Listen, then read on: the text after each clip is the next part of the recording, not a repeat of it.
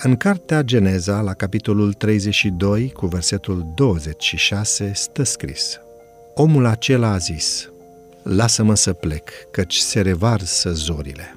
Dar Iacov a răspuns, Nu te voi lăsa să pleci până nu mă vei binecuvânta. Experiența lui Iacov în timpul acelei nopți de luptă și chin reprezintă încercarea prin care poporul lui Dumnezeu trebuie să treacă chiar înaintea revenirii lui Hristos.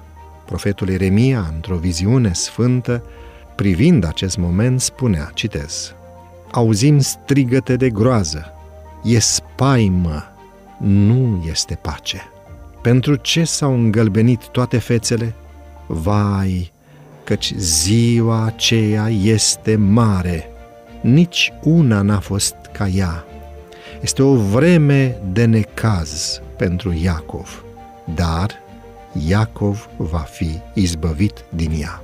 Când Hristos își va înceta lucrarea de mișlocitor în favoarea omului, atunci va începe această perioadă de dificultăți.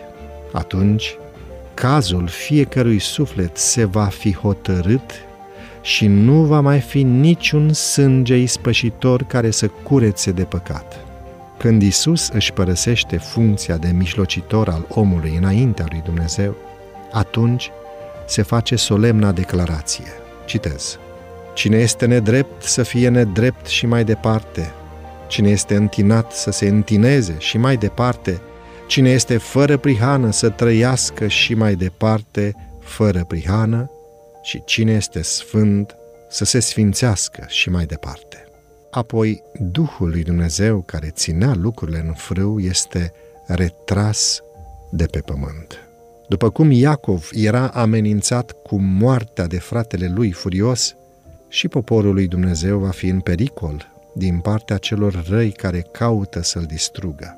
Și după cum patriarhul s-a luptat toată noaptea pentru eliberare din mâna lui Esau, și cei drepți vor striga la Dumnezeu zi și noapte pentru eliberare de dușmanii care îi înconjoară. Satana îl învinuise pe Iacov înaintea îngerilor lui Dumnezeu, pretinzând dreptul de a-l distruge din cauza păcatului său. El îl influențase pe Esau să pornească împotriva lui și în timpul lungii nopți de luptă a patriarhului, satana s-a străduit să abată asupra lui un simțământ de vinovăție pentru a-l descuraja și a-l face să nu se mai încreadă în Dumnezeu. Când, în disperarea lui, Iacov s-a prins puternic de îngeri și s-a rugat cu lacrimi, mesagerul ceresc pentru a-i pune la probă credința, i-a reamintit de asemenea de păcatul său și s-a străduit să scape din mâna lui. Dar Iacov nu putea fi făcut să abandoneze lupta.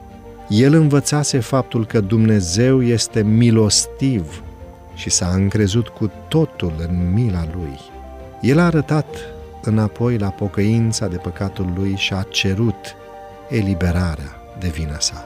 Revizuindu-și viața, el ajunsese aproape la disperare, dar se ținea puternic de înger și cu plânset fierbinte până la agonie și-a susținut cererea până când a ieșit învingător.